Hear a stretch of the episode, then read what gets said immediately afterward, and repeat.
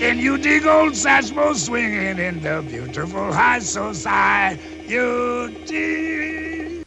There is one thing I want understood right now. No member of my family is to invite Dexter Haven into this house until after I am married and gone.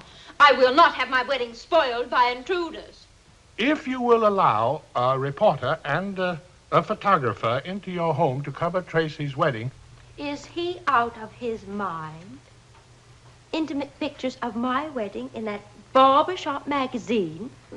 It's ticklish business any way you look at it. Come on, we'll stick together.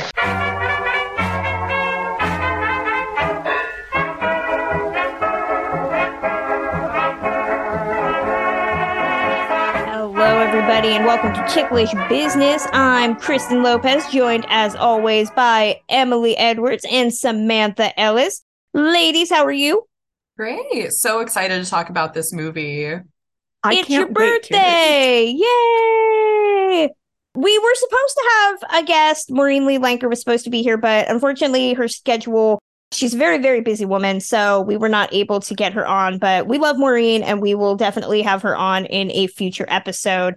Because it's Samantha's birthday, we decided that we needed to discuss one of Samantha's favorite films, 1956's High Society. But before we talk about High Society, Grace Kelly, Samantha's birthday, we'd like to briefly remind everyone that if you haven't checked out our Patreon at patreon.com slash ticklishbiz, then you should. We do additional bonus pods, including doubled features looking at remakes based on a true podcast, looking at biopics and true crime, including our upcoming series looking at literary adaptations. We're calling it, but have you read the book? But in this case, we will not be reading the books. We are just going to be looking at the various films. So it's going to be something fun and different, looking at a lot of British literature this time out.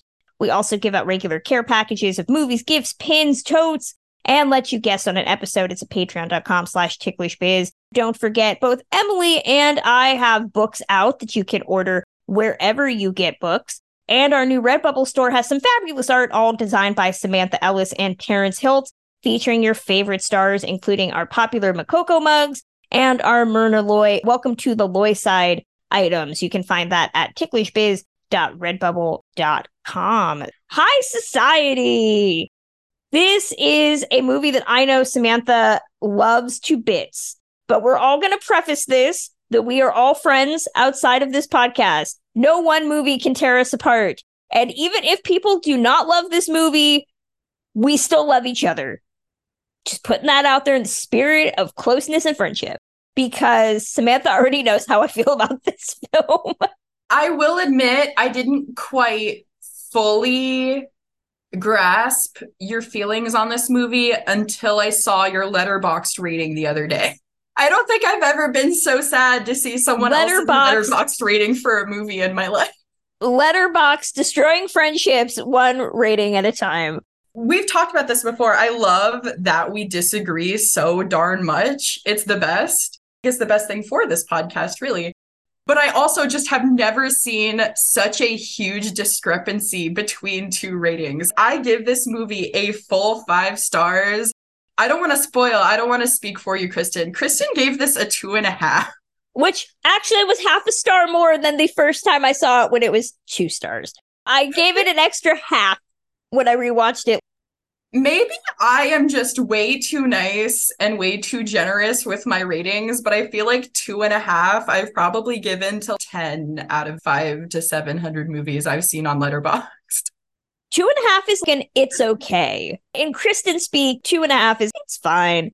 This might be the biggest gulf between you and I with regards to a movie. Most of the time, if you've listened to the show long enough, Samantha convinced me to watch something that I usually in turn love, like Cry Havoc or the VIPs. Her and I tend to have very similar tastes. We do not when it comes to this film at all. But we're going to get into this in a second. I want to throw the plot out before we start talking lovingly and maybe not so lovingly about this. This is directed by Charles Walters, who did quite a few Esther Williams films that I do love. This is a remake of the Philadelphia story that originally starred Katharine Hepburn and Jimmy Stewart and Cary Grant. I can't believe I almost forgot him. Based on the play, this remake tells the same story. Tracy Lord is a socialite who is about to remarry, and her ex husband has 48 hours to convince her not to get married. Bing Crosby plays the Cary Grant character, C.K. Dexter Haven. Frank Sinatra plays the reporter that is sent to spy on them and maybe get some gossip that was originally played by Jimmy Stewart. And Grace Kelly is our Katharine Hepburn, Tracy Lord. I want to let Samantha go first. She is the birthday girl. Why do you love this movie so, so, so much? Okay, so I think my perfect answer to this is I am incredibly biased. This is probably one of maybe two or three times in my life where I've sat back and watched a movie and felt like it was made specifically for me. The main character's name is Samantha. It's like all kinds of ridiculous romantic mishaps, very reminiscent of the adorable 50s MGM musicals that I love, but also the Astaire and Rogers that are some of my favorites too. Just the cast, Grace Kelly is my all time favorite actress. And I'm probably going to say this several times, but this is my favorite Grace Kelly film for so many reasons. She just displays such a great range. I could go on and on about she won the Oscar for The Country Girl, and there's so much controversy about that. But at the same time, we always talk about throughout the history of the Oscars that comedic performances and musical performances never really get recognized or awarded. I was just telling my fiance about this right before I jumped on. Grace Kelly in this movie, she has to play drunk and funny at the same time, which is so hard. That's just a lot more difficult than simply playing sad like she does in The Country Girl, for example. This movie really goes under the radar in terms of Grace Kelly specifically. The songs, Louis Armstrong, Bing Crosby, Frank Sinatra, this being the only movie where Frank and Bing sing a song together. How amazing is that? The technicolor, the cinematography, the costumes. This is a perfect movie for me. I could go on and on. Another thing that Samantha and I vehemently disagree on Grace Kelly's Oscar win for The Country Girl. I knew. That's why I'm talking about this. My take on the whole 1954 Oscar situation is that Judy Garland should have won an Oscar long before that. While A Star yeah. Is probably her best film, she should have gotten an Oscar way before that. So it shouldn't have even been a conversation.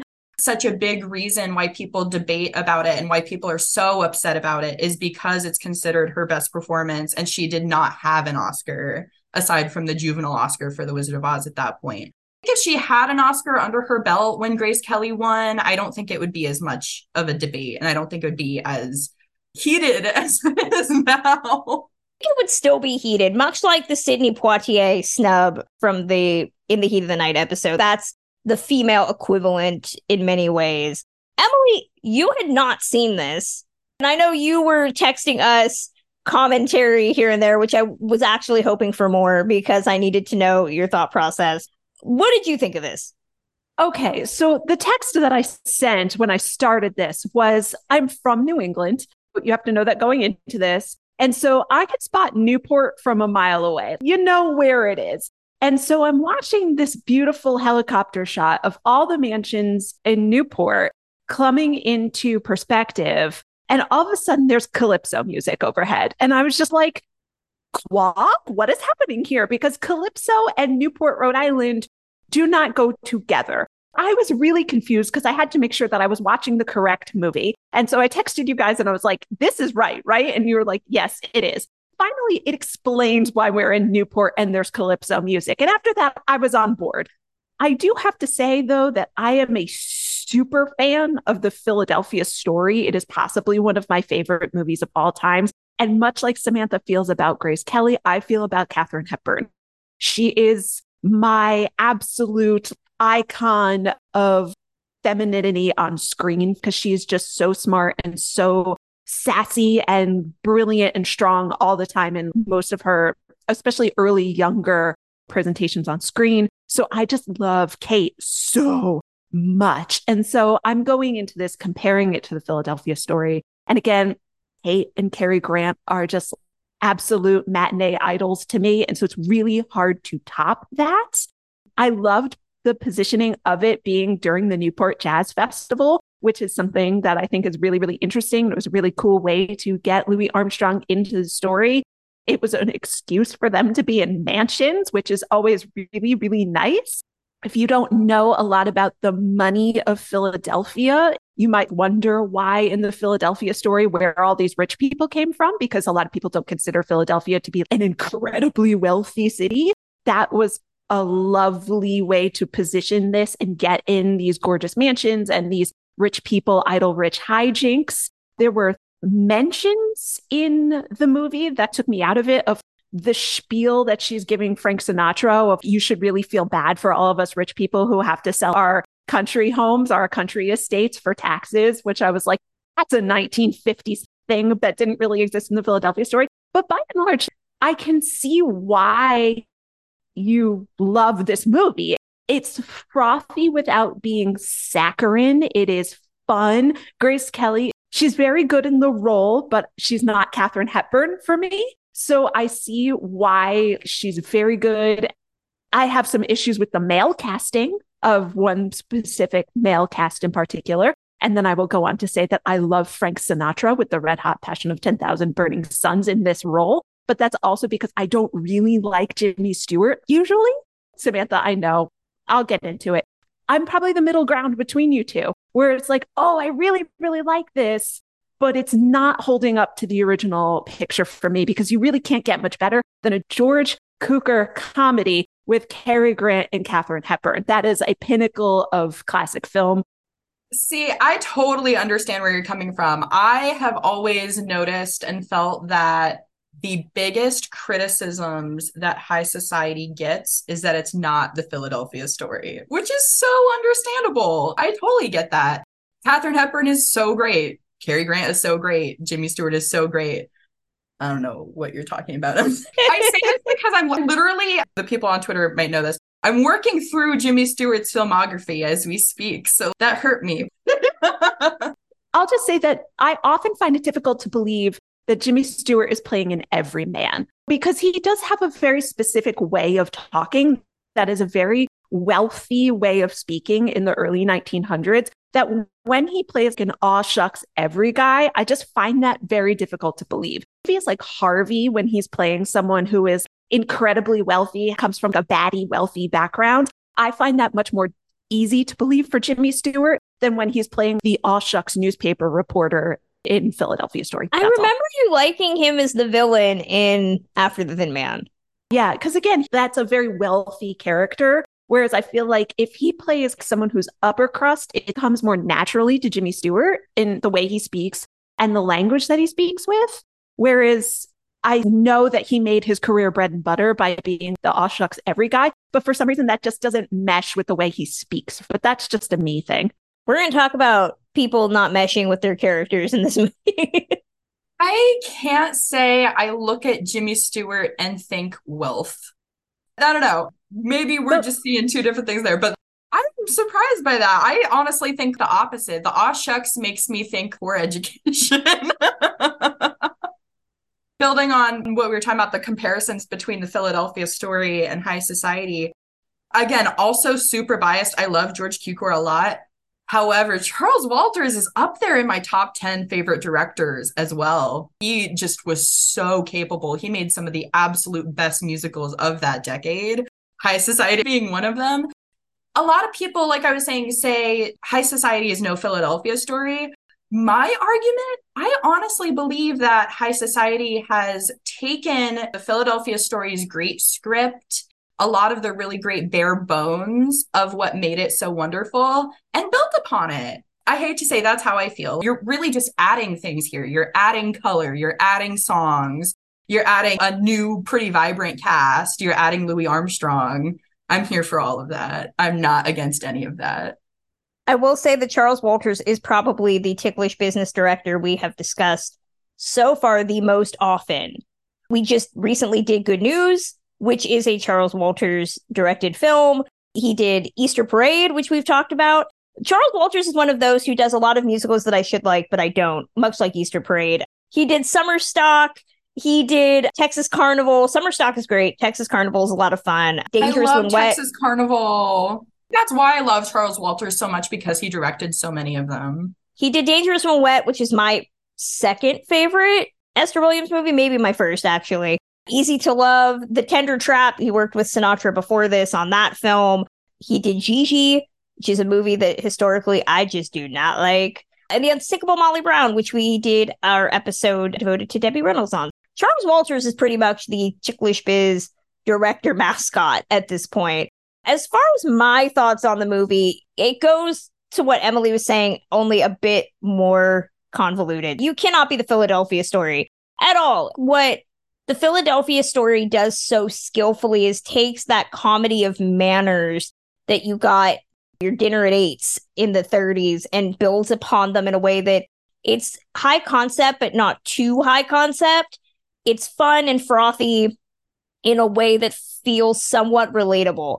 My biggest issue with this is that there are so many egos in this movie, and that is part of the problem that I have. You have Bing Crosby, Grace Kelly, Frank Sinatra. That's your holy trinity. Historically, all three of them are huge, huge, huge freaking names that require a lot of finesse. My problem is, is that this is an hour 45 minute movie, which is about the same amount of time as the Philadelphia story. And yet this feels longer because you have to get songs in for Bing. You got to get songs in for Frank. You got to get a song in for Grace. I didn't even know Grace Kelly could sing until I saw this movie. You got poor Celeste Holm there sitting in the background, and we got to give her something to do. It just always feels like these are not actors in an ensemble, but three big monster A list actors trying to figure out who gets the most time. They're all on the same line on the poster. No one is meant to be above the other, but they are all jockeying for time. I can just kind of see them elbowing each other metaphorically behind the scenes. This is the Ocean's 11 of the 1950s, where you just have some huge talents that need all of this time. That is ultimately the problem. The age difference is a big thing too, especially because everybody's in color and Bing and Frank are looking a little long in the tooth. I never really buy that her and Bing have chemistry, but neither do her and Frank. Frank Sinatra can usually have some chemistry with somebody. Frank and Bing have more chemistry between the two of them. I waiting for them to run off together. I feel that they have more of an impact than anyone does with Grace, which is sad because I've seen Grace Kelly have some sizzling chemistry. If you've seen The Swan with her and it's Louis Jourdan, right? Yeah, um, yeah. so great. That one's good. Everybody's hot. I recommend that one. I've tried twice. I always keep thinking, get the Philadelphia story out of my head. I made a good faith effort, Samantha. I tried. Gave it an extra half, but it still never, never works for me. Kristen, I have no idea what you're I'm talking about. and it's just so funny to just come on two polar opposite sides of this because I don't want to be the person that spreads the tabloid stuff about these actors and I don't want to be the person that believes that Grace Kelly slept with every single one of her co stars. But you're saying that she had no chemistry with Frank Sinatra or Bing Crosby when Bing Crosby proposed to her in real life less than two years before this. Here's and then Grace went on to have a decades long affair supposedly with Frank after this. well, see, that's interesting because I had read that the Bing and Grace thing, everybody knows about that, but I had read somewhere, it might be on Wiki, that Frank did not have a relationship with Grace Kelly because he didn't want to follow up Bing Crosby.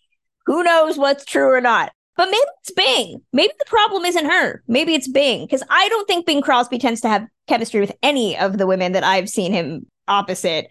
But maybe that's also because I've read that Bing Crosby was a horrible human being. I don't know. Maybe the problem is him. That's definitely possible. I will say if I could point out two issues with this movie that I do have, as perfect as I think it is. I'm still going to give it five stars every time I watch it personally. Because, like I said, I think it was made for me. I just love it beginning to end. But my two issues with this movie, one of them is Bing, specifically that really creepy song that he sings to the little girl. Dude, that song needs to just be cut out of the movie. I understand the intention back then, but it's just aged like milk. Is it ironic that Charles Walters also did Gigi, which has right. Heaven for little girls in it? The other really interesting thing that I think about, I don't know how many modern movie fans listen to us, but when I think about this was redone on Broadway in the early mid 2000s and Anna Kendrick played that role of the little girl. I'm trying to imagine that on Broadway, someone singing to a tiny Anna. Anna I mean, Kendrick's, it like, could have been Anna same age as Kendrick now. me. She's still tiny. Yeah. That's one of my issues with the movie is that weird song that Bing sings. My other issue, two words, first name, last name, John Lund. I just hate that guy. He is the definition of milk toast. Right? We're gonna talk about that. They That's could have like- gotten just so much more of a dynamic actor. I don't know if they ran out of budget or what, getting Grace and Bing and Frank and Louis. They just had to get some nobody to play the actual guy she's marrying, for lack of a better actor. If they had put Louis Jourdan in there, this would have been a very different movie. That's always my big thing. I get the point of getting a John Lund. He's your Wendell Corey. He's your Ralph Bellamy. He's your Bill Pullman for your 90s kids out there. You need somebody that is bleh. But the he problem also is has to be a little unlikable, right? Yes, For us to but root at the for the other same- two. But at the same time, you have to believe that a woman like Grace Kelly's character would be interested in him. I have no idea what the interest. I need a scene of the two of them meeting to know what alchemy went into her deciding that she needs to be with him. That's why there was so much exposition about her needing to marry someone who worked his way up from the bottom. Whereas, oh, she's trying to prove something by marrying this specific guy. And it has nothing to do with him, where he's just the person who hits the check marks of, no, I'm just not a society girl. See, I can marry someone who grew up broke. I see what they were doing, but oh, golly, they could have put a slightly more charismatic guy. The other thing that I always pick up on when I watch this movie, and I don't know if you guys did, John Lund definitely comes off a little evil. There's definitely some kind of plot going on in his brain behind the scenes that he's just going to take over this dad's company once he marries Grace Kelly. That's the hint that they're trying to tell us. Definitely see that. And I don't think it's because of the unfortunate coloring of his hair that looks fake in the Technicolor here. One of the things that I was really struck by, you bring up the weird song to the little girl. Age is a real factor in this movie, more so than it was in the Philadelphia story. In case you want to know ages here, I wrote them down. Bing was 53 when he made this. Frank was 41. Grace was 26, 27. And I don't know how old John Lund was, but I'm assuming he was probably closer to 40. 40 mid 40s, I would And assume. compared to the Philadelphia story, where I think the ages were a bit closer in comparison, is that much of the reason that Tracy is the character she is, is that she is holier than thou. She wants to be perfect. She is this pristine character. And in the Philadelphia story, when characters bring that up, CK Dexter Haven brings that up as a negative, and Frank Sinatra's character sees it as this interesting benefit, but it's mostly the older men, like her dad, that are telling her, You're hard and you need to let that guard down or else you're going to die alone. Whereas here, because all of the men, her love interests are so older than her, it just comes off a little odd that John Lund is like, I just want to worship you. I don't know what weird sugar baby lifestyle we're going to be having here, sir, but it just is a little weird. And then Bing Crosby keeps reminding her throughout one day you could make a fine woman. You could be normal. She's 26. Okay. You're 53. I don't want to hear about you molding some young girl to be your wife. The age difference becomes a plot point without making a point of it. It becomes a thing. And that is very, very difficult when the whole point of the movie is watching Tracy Lord lose that pristine facade and actually be a person. You know what? I think the lesson that these men are trying to impart on her in their own sick, twisted, sexist way is you need to be a little nicer to others and accept that maybe sometimes other people can make mistakes and you should still love them unconditionally. That's the lesson that they're trying to impart, but they just say it in the worst way possible. if Bing had just gone up to her and said, you should be a little nicer to people and accept that your future husband might make some mistakes and maybe you'll, you'll be a little better off. if he had put it that way, then I don't think that he would be coming off as sexist as he is. But gosh, the way that he says it is not great. He needs to work on his delivery, and so does her dad. Everybody does. Every man in this movie does. Both movies do such an interesting job of juxtaposing Tracy's marriages against her parents' marriage. And it's just so interesting that they always say, well, your dad is having an affair with a burlesque dancer. That's the same thing as you being unhappy that your husband doesn't put his dirty clothes in the hamper. No, those are two very different things. You always ask, they no movie ever goes into this of what CK Dexter Haven do to Tracy to make her divorce him or to make the marriage crumble? everybody's trying to say it's totally fine that your dad is cheating on your mom with a burlesque dancer in the city. She eventually comes around and says, There's only two people in a marriage, and I guess it's fine if my mom thinks it's fine. That's where both movies end up. But CK Dexter Haven, how many burlesque dancers did you have in the city to make Tracy abscond and get out of this marriage? The only exposition that we're given regarding the dissolving of their marriage is that CK Dexter Haven and In High Society didn't live up to his full potential as a musician. He's putting out all this jukebox stuff that Tracy thinks is beneath her. She thinks he could be like a real composer. But I don't think that's enough to ruin a marriage, and it's definitely not as bad as somebody cheating.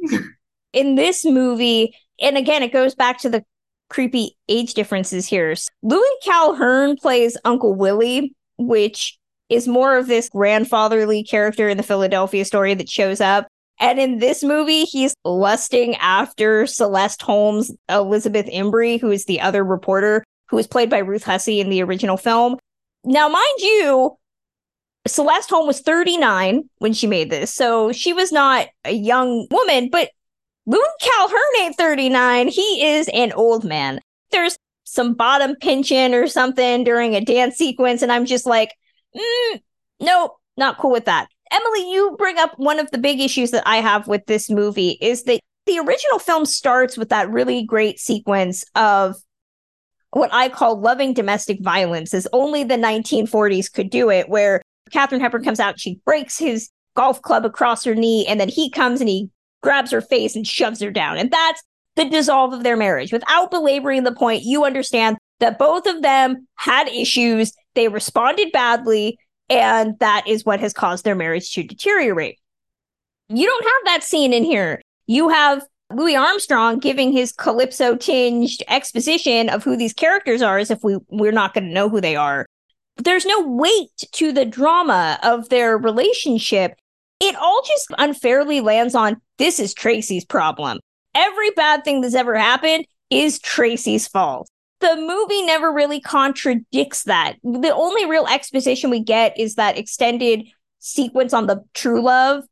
This movie tries to show a lot more than it needs to. But even then, it doesn't really hint at their problems. It's just more of this really nice romantic sequence where you get to see them be in love and they sing a song. So there's really never any weight to why they got divorced in the first place what is changing that causes them to get back together and why they would ultimately want to get married again. It's just Tracy needs to change. And as we all know in 2023, if your relationship problems are chalked up to only you need to change, I don't need to change, just you, that does not have the long-standing ramifications of a happy marriage that I would think.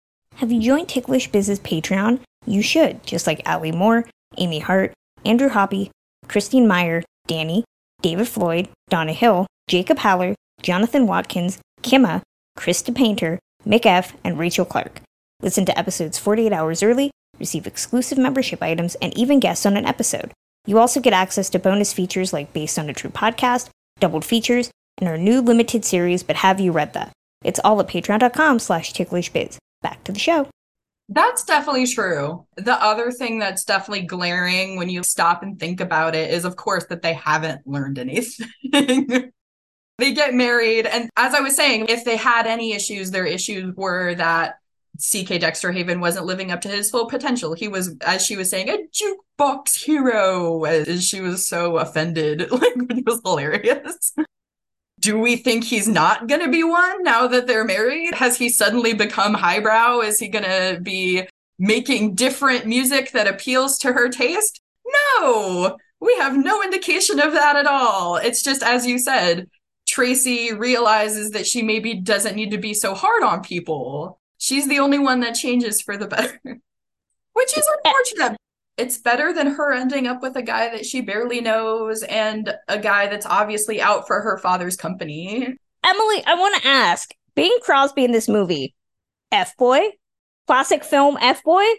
I think so, just because he has a lot of the hallmarks of Louis Armstrong asks him in the beginning of how did you get this house? And he says, Well, this is what happens when your grandfather is a robber baron. So he's coming from a place of absolute astronomical familial wealth, which is generally not the source of goodness in most American media.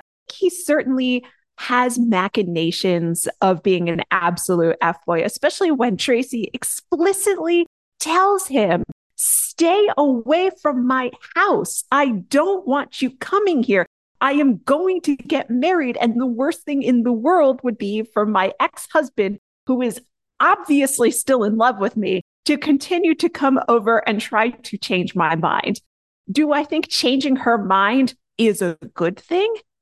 Yes. Do I think that the character did it in a good way if they were real people? No. Do I think it makes an excellent movie?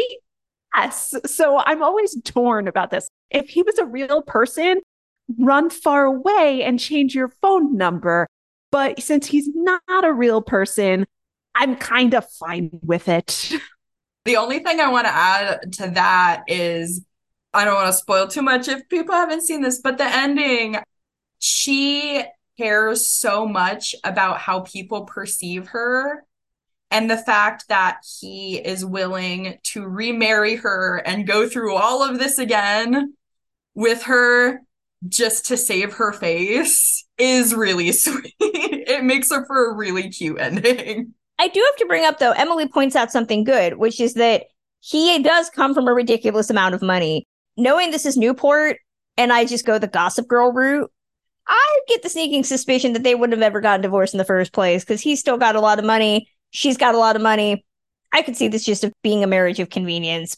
Whereas in the actual like Philadelphia story, she comes from money and he's just someone who's a part of the wealthy set. CK Dexter Haven's actual career in the Philadelphia story is that he's a boat designer and a yacht maker. So he knows how to infiltrate the upper crust, but he's not necessarily part of them. Whereas this, they are on completely equal wealth footing. They both have mansions on the walk and they are incredibly wealthy people. It seems much more natural for her just to say, sure, I'll go with Bing's CK Dexter Haven as opposed to the Philadelphia story, where that was probably a rebellious marriage to begin with, and that he didn't necessarily fit in with her set, even though her entire family did like him, especially the younger sister and the mom. How can you not? He's Cary Grant. Whereas this is slightly more of just, well, why wouldn't you marry the boy next door, even though he's 20 some odd years your senior?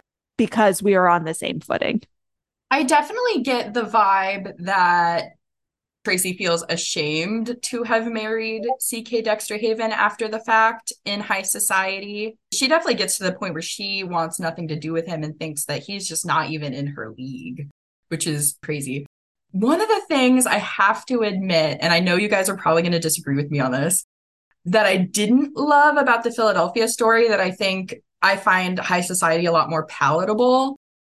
When you get a brain like Katharine Hepburn and Cary Grant and Jimmy Stewart all together, and they're delivering this incredibly highbrow dialogue and just really snappy, intelligent lines it goes right over my head in Philadelphia story, I have to admit. In high society, you look at their combined IQ and it's significantly less. So hearing them say these words is a lot more palatable for me. It's just easier for me to digest. In addition to the color and the I've song, it's such a witty, beautiful script, but I just think it has to stand on its own in the original And in the remake, there's a lot to support it and make it again easier to digest, which I know is such a weird opinion to have. No, it shows the changes in screenwriting styles between the 40s and the 50s, which was a very huge shift because you're getting TV by this point in the 1950s. So the way people talked did change. My big frustration with this movie is that my favorite dialogue exchange in the Philadelphia story is not included in here, which it's the sequence where Tracy gets really drunk and James Stewart, Macaulay Connor shows up and they have this great, complex, romantical dialogue. We've talked before about Jimmy Stewart horniness. It does not happen often, but it happens in the Philadelphia story where he goes on this whole monologue about how obsessed he is with her and how he thinks that he's in love with her. And he uses the term hearth fires and holocausts. And it is just the most romantical moment where I'm like, damn, that sounds good. You are great, Jimmy. They don't have that in this movie. Frank sings her a song, and that's how they have that exchange. So you'll also have the rise of rock and roll coming in the 1950s. So telling somebody you love them through music becomes more paramount to a teen audience around this time. So I wonder how much that factored in. I totally get the changes in the usage of dialogue and how it works to this film's effect. My big hangup, though, in my one complaint about Grace, because she is utterly beautiful, the Helen Rose gowns are fantastic, is that I feel she tries to talk like Katharine Hepburn the accent is very bizarre in this movie. The way she's talking. I don't know if that's meant to be highbrow or if that's meant to be a Hepburn imitation, but it was very, very weird. Like the last vestiges of the mid Atlantic with a little bit of British. I don't know if that's because she had been spending so much time in Monaco. Madonna can tell you about that. I don't really know, but it was very, very distracting to me. That never occurred to me. That's not something that I ever picked up on until you just said it. It does make a lot of sense now. I definitely hear it now that I'm listening back on her dialogue in my head. She sounds much more posh than she has in any of her other movies. But as you were kind of mentioning, a huge contributing factor to that is that this is her last movie before she went to Monaco. Maybe she just was becoming more refined as a person and had the pressure to be so maybe it's not a Katharine imitation, but it could be. It could be. I will actually give that to you. I keep defending Grace. The one thing that shocks me when people criticize this movie, a lot of people criticize her casting specifically. That's so strange because a lot of people throw around the term ice queen or ice princess when it came to Grace. Katharine could be described similarly. They played a very similar type of role back then in their respective niches. For people to say that she was miscast is honestly kind of shocking. Yeah, Kate was almost always called unfeeling, unsexy. Men didn't want to be with Katharine Hepburn. That's not generally how she was cast. I just love Katharine Hepburn through and through. She's always so intelligent. She's always so with it. She's always so prepared. She's always so capable on screen. I really like Grace in this role, even if I could remove my love for Katharine Hepburn from the role. Grace Kelly is a really good casting for it because she does this thing very well where when she's opposite Cary Grant in To Catch a Thief, where she plays a debutante so well, where you can just imagine her just being like, take care of that for me. And someone does because she looks like Grace Kelly and she has a 10 carat diamond ring on her hand.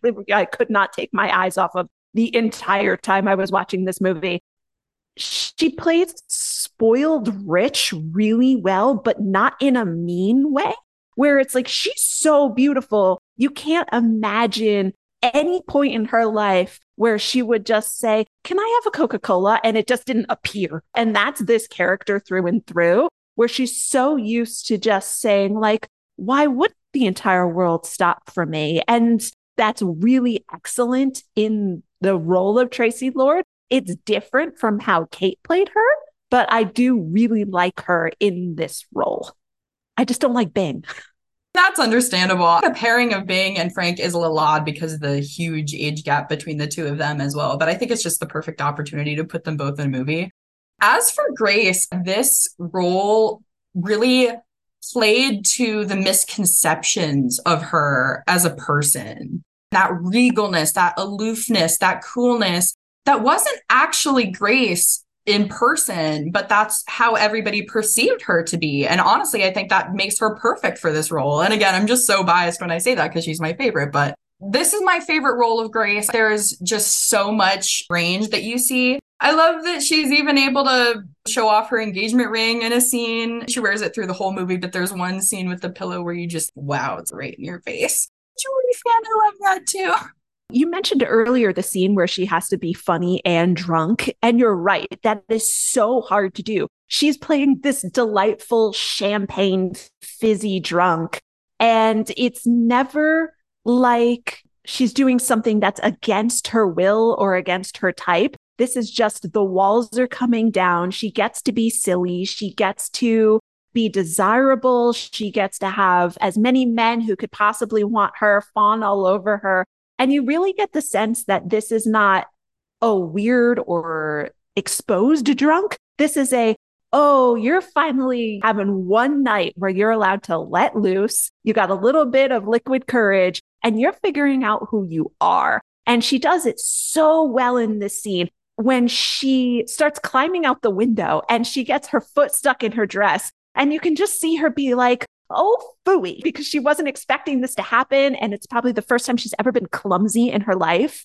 And then when Frank Sinatra greets her on the porch, he is so from Hoboken. He is so beneath her in every possible way. And he's just like, let's facilitate you going bad for an evening. And I loved those scenes because he's so the perfect casting for her in that position where I could put Frank Sinatra in the Philadelphia story and actually take out Jimmy Stewart, I would be thrilled. That would be ideal, 100% perfect casting for me. Frank sings in this, literally and figuratively. My big hangup with this is that it comes after on the town and take me out to the ball game.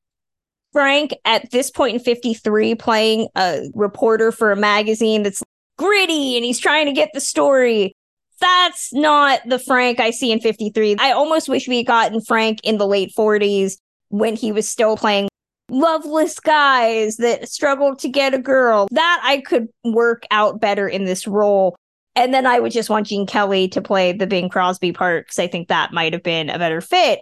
Because here, as Mike Connor, which I love that they're like, his name's not Macaulay, we got to call him Mike because Sinatra only played salt of the earth guys. He's a bit too hardened. There's a bit more of a divide between him and Bing and Grace. He just seems like an outlier. The fact that we've spent the majority of this episode not even talking about his presence, he's just there. I don't feel that this role is really much for him. There was a lot of talk that him and Crosby feuded while making this, but TCM has debunked that and said that no, they got along very well. The song that they sing does show a lot of their chemistry, that they do have some fun and some humor between the two of them. And it's just lost. I never buy that Frank Sinatra has a chance in hell of getting Grace Kelly in this movie, unlike in the Philadelphia story, where I believe James Stewart maybe had a shot. They ever had a I- chance, to be honest honest with you, even in Philadelphia Story, the Mac character in Philadelphia Story makes a big deal about wanting to be a novelist and how working for Spy Magazine is sort of beneath him and he's just doing it to pay the bills. They switched that character motivation for the Tracy Lord character, whereas in this, she's upset that Dex isn't following his orchestral dreams, whereas in the Philadelphia story, she's upset that Mac isn't following his brilliant American novelist dreams. They just swapped it between the two characters. I don't think she ever really has a desire to end up with either of them. And I don't know if either movies ever made you think that either Mike Mac had a chance. That's all part of the discovering who you are sequence for her, as opposed to they're always her equivalent of their one night stand, where you're just like, oh, my eyes are open to the possibilities of the world. I never read it as she was going to ever run off with Mike or Mac. It's just you were my last fling, my last makeout sesh before I got married, and uh, I'm gonna change my mind. What is consistent, at least between the two films, is that poor Liz in both versions really does get the short end of the stick because I never believed that Ruth Hussey and Jimmy Stewart really genuinely like each other. This film, it's a bit more defined. Celeste Holm is great. She has a really great song with Frank Sinatra. They have a lot of fun together, but Celeste is just hunted to the corner. She gets that really weird, maybe relationship with Louis Calhern that's very one sided. And then at the end of the movie, it's just like, oh, we're in love. Are you though? Her and Sinatra's character, they declare their love for each other. And I'm just like, no. 56, they made a lot more jokes about them knocking boots than they did in earlier Philadelphia story. They make very clear that these two people have a sexual relationship and not a romantic relationship in 1956. She makes it very clear that if he decides he wants to settle down, then I'm here for him because I don't want to just be friends with benefits. Whereas in the Philadelphia story, they just have a working relationship, air quotes, whereas in this, they make it very clear that they also have a bedroom relationship. I'm not saying that there's a chance that Tracy's going to marry him or anything. The songs really add to the chemistry and the plot in this film.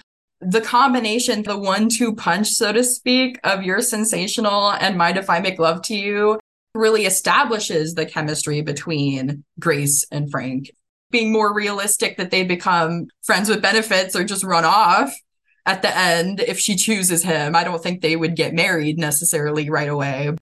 He's an option. There's a whole subplot talking about her letting her hair down and her wealth. And he's really the main person inspiring that change in her and telling her that she can still be a good person while caring about others. I would run away with Frank if he sang at me. So would I, especially you're sensational. if Frank thinks I'm sensational, I'm going with him, even mm-hmm. if Bing's on the table.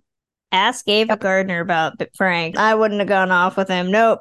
Nope. I will just say that I have a story in my family with my mom got tickets for free to see Frank Sinatra sing at Madison Square Garden when she was in her early 20s. And they were like front row tickets. Her dad worked for some big company in the city. And she showed up just full 1970s hippie, ripped jeans, dirty hair, everything. And she said that when Frank turned and looked at her or into the audience while he was singing, she was like, Emily, I fell so in love with Frank Sinatra. It's not even funny. She was like, I was so jaded going into this. And then when Frank starts singing at you, there's nothing you can do. And it's just like, okay, no, I understand. I get it. This did get nominated for two Academy Awards, predominantly song. It did have best score and best song for True Love, music and lyrics by Cole Porter. Samantha, do you feel that this deserved any additional Oscar love? I'm super biased, and there has just been such a systematic anti comedy, anti musicals. I would have loved to see a best picture nod at least. And as crazy as it sounds, I don't really know what the competition was like in 1956 off the top of my head. I would have loved to see Grace Kelly get a nod, just one more nomination before she was sent off to Monaco, because I really genuinely think this is one of her best. So I do have the best actress nominees okay. for that year. Your nominees were Ingrid Bergman for Anastasia, Carroll Baker for Baby Doll, Deborah Kerr for The King and I, Katharine Hepburn for The Rainmaker, and Nancy Kelly for The Bad Seed. Who are you kicking out to give Grace her Oscar nom? I have not seen the last two, so I can't really say, but neither of them sound Oscar worthy to me. Like, when you think of Katharine Hepburn's filmography and how many freaking nominations she got, I would kick her out probably and give it to Grace. I'd agree. But I haven't seen The Bad Seed. I know that's another one that seems very against type as far as that getting a nomination. So that's interesting. Nancy Kelly's really great in that movie. I'm okay. very so yeah, I don't Oscar. know. I haven't Does anybody know who won that year? I believe that went to Ingrid. You or... are correct. Okay, yeah. I have and... seen Anastasia and she's pretty good in it. Super biased because High Society is so much more of a favorite movie for me. I would probably give an Oscar to Grace, but Deborah Kerr, if not Grace. I will throw out too, if anybody's curious about picture winners or nominees that year, the best picture nominees were The Ten Commandments, Around the World in 80 Days, Friendly Persuasion, Giant, and The King and I. Does anybody know who won that year? My guess is Ten Commandments, but I don't know. Yeah, I would say Ten Commandments or The King and I. You were both incorrect. It was Around the World in 80 Days. Oh, What? okay. Wow. Yeah, a lot of people would probably have said High Society has a better shot than that. I would Yeah. have kicked out Friendly Persuasion, probably. Or Tony Perkins. Just because all of those other ones are such heavy hitters. I'm surprised Giant didn't win. That's a shock to That's me. That's true. I love Giant, actually. I've gotten so much more respect for that movie over the years. Future episode, we need to spend not three hours talking about Giant. I'm glad we've got to talk this out because that's what yields a deeper appreciation, if not love, for this movie. Is that hearing everybody discuss, I can understand why people love this movie, even if I don't love this movie. I still think the Philadelphia story is the OG for a reason. I love it a lot more than this, but I can see why it has its fans. It's beautiful to look at. The Technicolor's great. Those Helen Rose costumes, you cannot go wrong. Grace Kelly does very well. I will agree with Samantha, very underrated as a performer, and she does some good work in this. Nope, never going to be a thing with Bing. And Frank is just there. I've seen better from him. This is not a win for me, but I'm glad that we did not end this episode in tears. So, yay. Samantha, our birthday girl, final thoughts on High Society. Pretty much the same way that you do in the reverse. I totally understand why people don't like this movie. The Technicolor does Bing and Frank no favors, and it's sexist. And there are definitely some digs I could make about this movie. The Calypso makes no sense in Newport. You're so right, Emily. We didn't even bring But- up Louis Armstrong. I just kept Oh, writing is the Greek chorus, which is really upsetting to Louis. I love his color commentary though. I do. After the songs, he just gives his two cents, which you never see in a movie, which I love. When Bing sings I Love You, Samantha, which, spoiler alert, my fiance told me he's walking down the aisle to that, you guys. I don't think I'm going to be able to hold it together because he knows how much I love this movie. After he sings the little girl song, he's like, great song, wrong girl.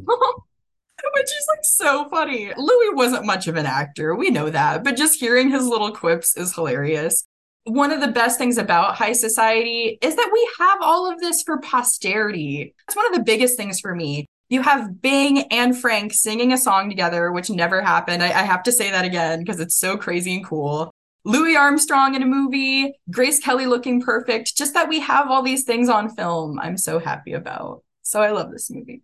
Emily, you want to take us out with your final thoughts? I see why you love this movie so much. I really do.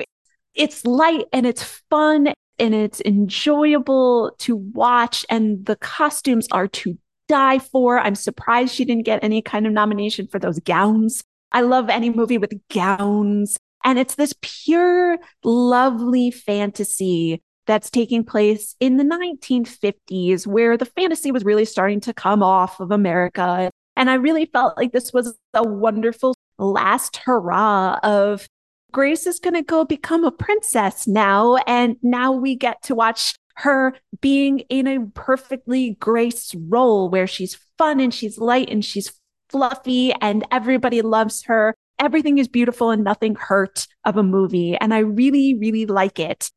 I've expressed that I will probably always prefer the Philadelphia story just because I do love the snappiness. I do love the intelligence. I do love these three brainiac heavy hitters doing something as silly as falling in love. But I really like this. Perhaps without Bing Crosby, he's really the weak point of this for me. And I wish they had just gotten someone maybe 10 years younger. But you are right that I love the scene where they're singing together and he makes a crack about how Frank is the next generation. You're a younger guy. And you, One of my favorite like a- lines. it's so good. And Frank is sloppy drunk And Bing is a polished drunk, and it's perfect for who they probably were in real life. And I just really like the elements of it. But man, did they have big shoes to fill remaking the Philadelphia story. Frank was the younger generation and he was just 10 years younger. I just have to throw in one more thing that I got into listening to the soundtracks of these movies on Spotify and everything. I've got my old movie playlists. That line, the little quip, you must be one of the newer fellas. They take that out of the Spotify version. So if you listen to that song on Spotify, it's not even there, which upsets me to no end. Let us know your thoughts on the Philadelphia story, High Society, Bing, Bob, all of them, whoever is in this movie and whoever is not in this movie. You can tell us that we're on all social media platforms Twitter, Instagram, email ticklishbiz at gmail.com. We love hearing from all of you. So, Samantha Ellis, where are you on the interwebs? Where can fans find and get in touch with you? I am mostly at Classic Film Geek on Twitter, but you can find my blog at musingsofaClassicFilmAddict.com and my Cooking with the Stars posts over at ClassicMovieHub.com. Emily Edwards, what about you? I am across all social media platforms, yes, including Twitter, at Ms. Emily Edwards. And you can also find me at MsEmilyEdwards.com. And you can find me over at thewrap.com. I'm also on Twitter and Instagram at Kristen Lopez88. That's going to close out Ticklish Business for today. You can listen to us on Apple Podcasts, Spotify, wherever you get podcasts. Reviews matter. So consider leaving us one on Apple Podcasts. Five stars should do. You can follow us on Twitter at ticklish underscore biz, as well as on Facebook, Instagram, and TikTok at ticklish biz. Our Patreon helps keep the lights on at Ticklish Biz HQ and gives us chances to do new content like our upcoming literary adaptation series that Emily and I are doing. So consider helping us out at patreon.com slash ticklishbiz. Me and Emily both have books out. You can order them wherever you get books. We will be back on September 27th with a new episode celebrating Warner 100. Till then.